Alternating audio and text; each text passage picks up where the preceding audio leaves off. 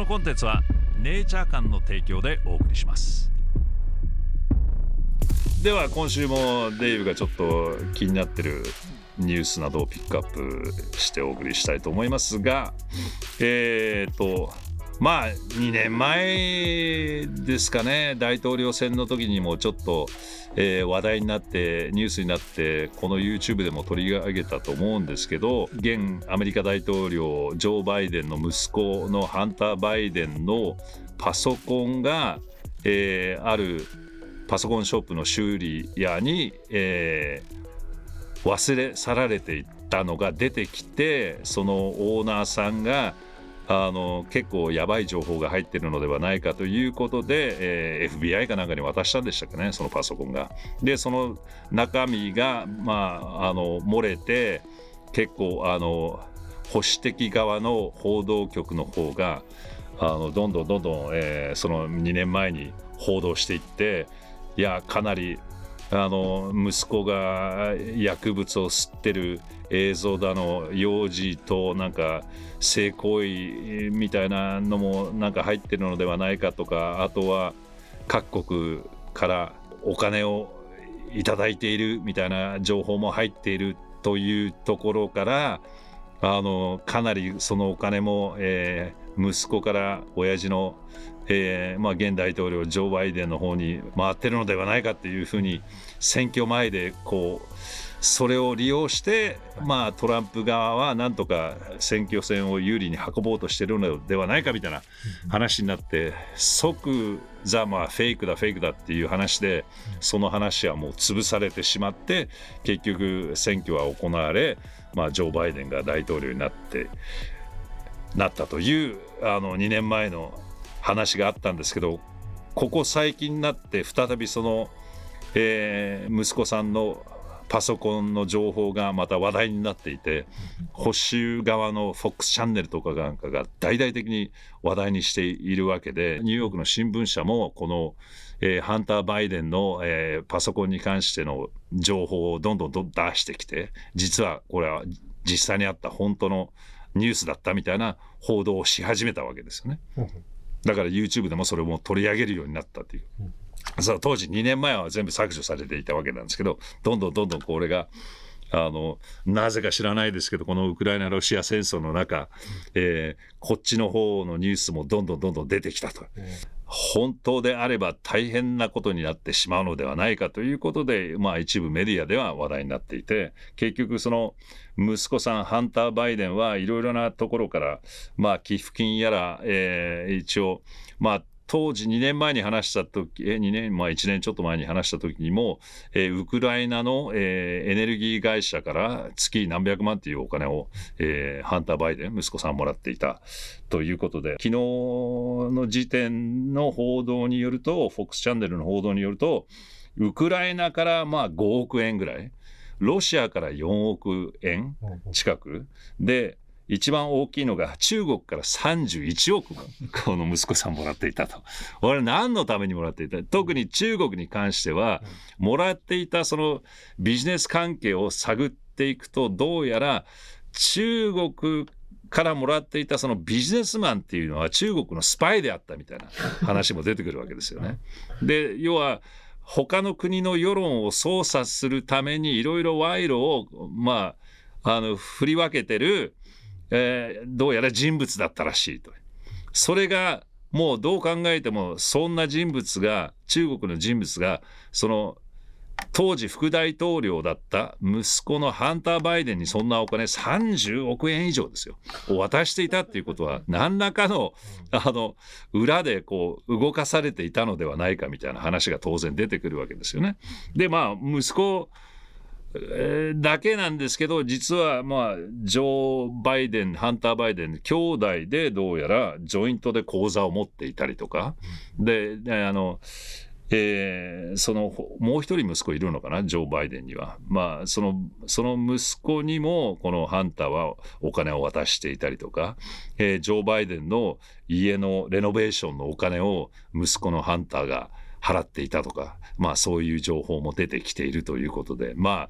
あ、あのまだまだこのパソコン上の、えー、情報をまだ探ってる最中で今やっとこう、えー、ニュース報道に出てきているのですけどまあこのままこの情報がどんどんどんどんあの分かってくればくるほどかなりハンター・バイデン息子さんはやばいことをやっていてあの近々逮捕されるのではないかみたいなことも報道されているということで。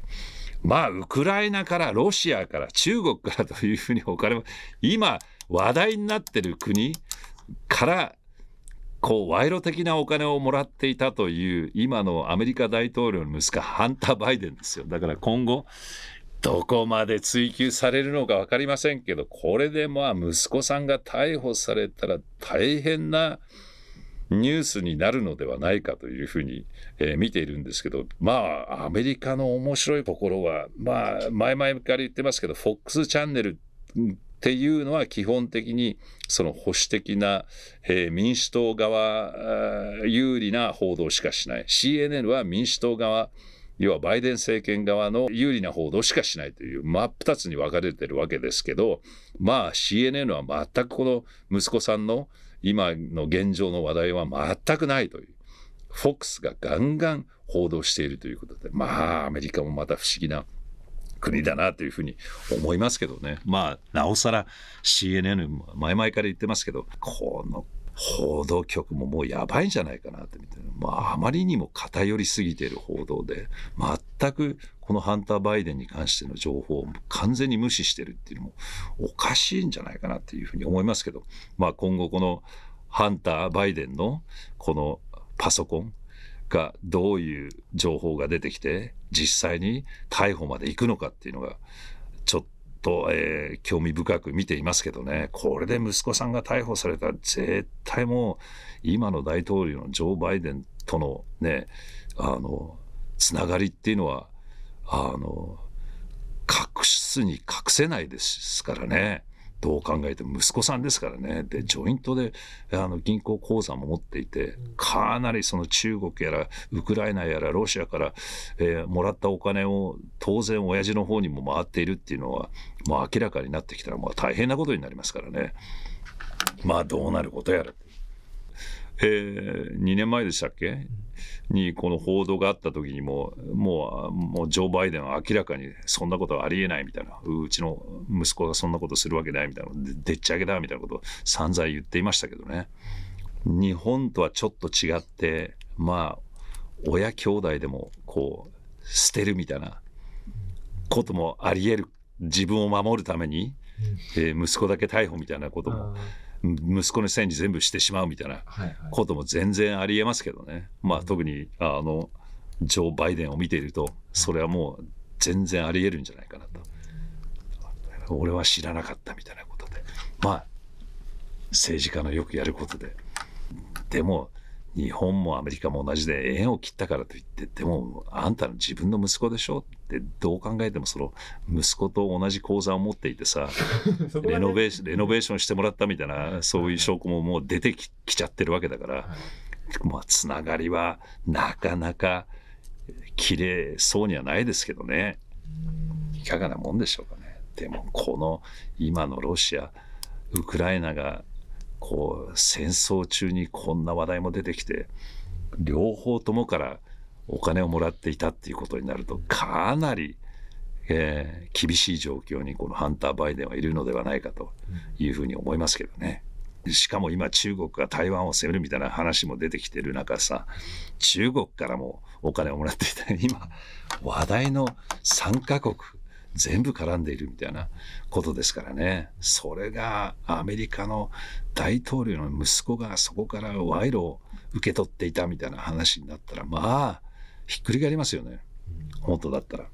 まあでも意外と、えー、FOX ニュースとか他の報道を見ているとかなり、えー、有力な、えー、情報らしいですけどね。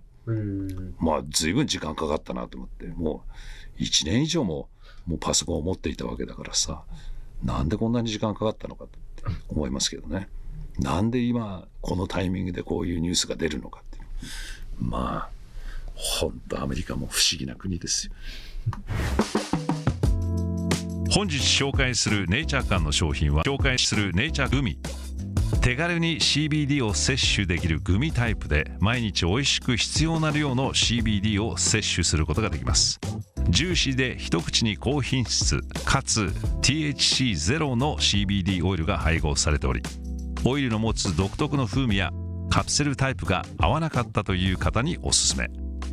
1粒 10mg25mg の CBD オイルを含む2タイプがありご自身に合った摂取量でお選びください。そして CBN オイル。ヘンプに含まれるカンナビノイド THC の酸化分解によって生成される CBN オイル。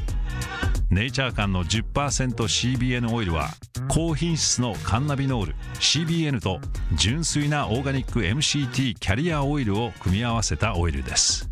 専門家による抽出とろ過が行われ検出されないレベルの THC0.01% が保証されています。体内のエンドカンナビノイドシステムと総合作用し心理的機能へ働きかけることで効果が認められ睡眠補助として世界中で使用されています。毎日のニーズを満たす一品としてぜひお試しください。さて現在このチャンネルをご覧の皆様にネイチャー館の商品が15%オフとなるお得なクーポンを公開中です。購入の際に所定の入力フォームにデイブ15と入力してください。セール商品にも併用可能です。心身のリラックスやストレス緩和不眠の緩和などの効果を期待できるということで世界中で注目を浴びる中厚生労働省の認可を受けた CBD 商品を試せるお得なチャンス詳細については下の概要欄をチェックしてください。中村プラネットさん。今の日本も他国だったら老人ホームなどの無差別無差別襲撃が起こっても不思議ではないくらい老人民主主義による世代間格差がひどくなってしまったと思います。民度は高いので、そのようなことは起きていませんけども、民主主義の限界ですかね？っていう。限界なのか、どうなんでしょうかね？まあ、今のこう、メディアのあり方、もう、終わりが来てるのではないかっていう。まあ、終わりが来てほしいっていう願いですかね？まあ、一方的な報道しかしないみたいなところが終わりになりつつあるのではないかというかいい意味で想像していけば。えー、コスタリカさん、どこにでも属してない人がメジャーメディアやエンタメを超えて活躍しているのは見ていて気持ちがいいですね。アメリカと違うところは、日本人は英語がわからないし、長い対談は苦手。イメージ画像がよく入る15分程度の軽めの映像を好んで見ている気がします。無関心が行き着く先は明るくないと昭和のおばさんは思ってしまいます。まあどうなんでしょうかね。だからあのージョー・ローガンみたいな長いポッドキャストを2、3時間もやってるポッドキャストとかってあんまり日本でやってる人はいないわけじゃない？最初に YouTube が出た頃って大体なんかあれがあったよね。限度がさ、10分とか15分最初そうでで締めないといけないみたいな。話があったけどさそれもだいぶなくなってきてだから勝手にそう思ってるだけであって意外と日本人もちゃんとしたあの面白い人がそういう長い動画を上げていけばまあ僕もなんかチラチラっと日本の YouTube とかを見てたりするんですけどわざとなんかこうカットしてるっていう、まあ大体僕が見てる、えー、YouTuber っていうのはゴルフ関係とかまあちらっとたまに野球関係の人たちとかも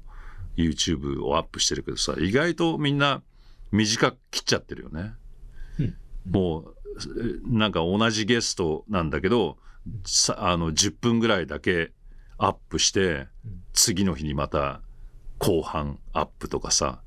そういうやり方を意外としてるけど、結局それはその人たちが勝手にやっていて見る側としてはさ別に30分とか1時間同じそういうゲストをインタビューしても全然僕は見るんじゃないかなと思うんだけど、だから勝手にななんとなく自分まあどこまでか分かりませんけど意外と今のなんかちょっとあの話題になってる YouTube の人たちっていうのはテレビ局でディレクターをやっていた人たちが YouTube に入ってきて、そのあの動画とかを作ってるみたいな。だからいわば芸能人とかもテレビで一緒にやっていたディレクターと YouTube を始める。イコールそういうのそういう人たちのマインドっていうのはさいま、はい、だにまだテレビのマインドであるから、うん、そうやってあの細かく刻んでいった方が見てくれるんじゃないかみたいなノリなのかなとちらっと思いますけどね。だからそういうのを通り越してもっとあのまあまだ日本の YouTube はまだ浅いっていうかあの期間が短いからもっともう YouTube 独自の人たちがやるようになれば作り方も変わってくるんじゃないか。だからななんとなくままだまだテレビ局の人が多いんじゃないかなと思うんだけど、意外とああいうなんか著名人の人たちって自分で動画撮って編集したりとかってできないわけじゃない。そういう人たちがもうだからジョー・ローガンとかなんかなんてジョーともう一人の相方だけで作っている。でその人もまあパソコンとかその機材が得意な人でテレビ局の人でも何でもないわけだから好き勝手に1時間2時間3時間もこうトークを取ってるだけでそれがたまたまうまくいってまあ彼本人も言ってるけどなんか計算してああしようこうしようみたいなことであれだけ人気を得たわけじゃなくたまたまそうなってたまたま自分が面白いと思うゲストを呼んでやっていたら火がついたみたいなことで。だから日本でもそういう人たちが出てくるんじゃないかたまたまやってることが自分が好きでやってて面白かったっていうことで。そういうなんかテレビ局の人が入り込んできてなんかいろいろな計算をしてどうのこうのみたいな、えー、そういう人たちもなくなってくるんじゃないかなと思うんだけどね。ちらっとなんか昔のなんかプロ野球選手が出てきてその人もまあベテランでよくテレビで番組をやっていた人なんだけど、なんかちらっと見てると二言目に「これテレビじゃああだよね」とか「テレビだったらこうだよね」とか。はいはい、テレビだったらこうするよねとか、はいはい、えー、ひたすらもうテレビのことばっかり話してくるわけ。で聞いてる僕らとしてはまあ分かんないですけど僕としてはなんか鬱陶しいわけ。いやテレビはどうだっていいんだからこれ新しい媒体として YouTube にあなた出てるんだからそんないちいちテレビやってた時はこうだったああだったって言わなくてもいいんじゃないかなっていうふうに思うわけでまだまだあ、まあ、今やってる人たちっていうのはテレビ慣れしてした人たちがなんか YouTube に出ていて、まあそこ一歩こう通り越さないと、そのいやだからテレビじゃないので、そんなテレビとは違うことをやりましょうよみたいな。テレビだったら編集されるかもしれないけど編集とかなしにもうフルで回していってそれそれがまた YouTube の面白いところなんでそういうところを追求していきましょうよみたいな、まだだからその辺はちょっとまあ日本っていうか遅れているのかなみたいな、っていうかあまりだから余計にそういうテレビの人がまあ YouTube に入ってこなくてもいいんじゃないかなっていうふうに僕は思う 思うんだけどね、まあでも同じような映像とかね音をあの使った媒体なのでまあ当然入りやすいっていうところもあるわけですけど。まあもともと僕らがやってるラジオ番組はラジオっぽくないって言われますからね、もう最初からまあ僕的にはもうラジオっていう媒体もう無視してやってるっていうところもあるから。これデーブさんって別に今これ撮るかあれですけどこの上ローガンスタイルで2時間も3時間も撮ってみるみたいなことはあんまり。いや全然やりたいですよ。ああそうですか。まあ やりたいけどそのややる場所がないっていうか今、うん、今現状はなかなかないじゃん。場場所とかも必要だわけまあだから一時期自分の家をさ改造してみたいなことも考えていましたけど、うん、まああのなかなか 難しいよ。そうですね。はい。ではまた来週。このポッドキャストは YouTube、デイブフロムチャンネルと連動していますデイブの気になったニュースの他にも都市伝説やスピリチュアル時にはデンジャラスな話題など様々なトピックを扱っております。そちらもぜひフォローしてくださいね。それではまたね